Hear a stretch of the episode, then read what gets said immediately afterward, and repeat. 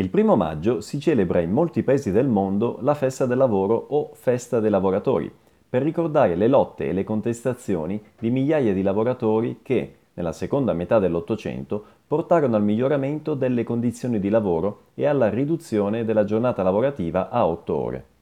La festa del lavoro si celebra in Italia dal 1890 e, dopo la soppressione determinata dalla dittatura fascista, diventa ufficialmente festa nazionale soltanto a partire dal 1947.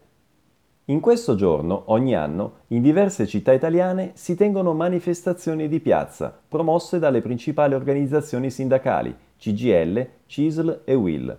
Fino a qui non ci sono grandi novità e differenze rispetto al Brasile. Quello che forse non sapevi è che, Proprio in questa data si svolge uno dei più famosi e storici eventi musicali gratuiti in Italia, il concerto del primo maggio.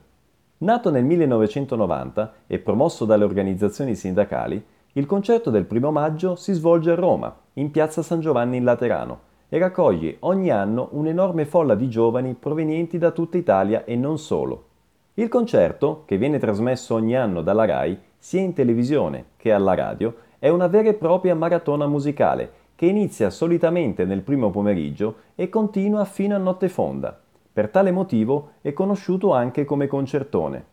Sul palco si esibiscono in successione decine e decine di artisti italiani e internazionali che fanno vibrare le centinaia di migliaia di spettatori che cominciano a riempire la piazza sin dalle prime ore del mattino.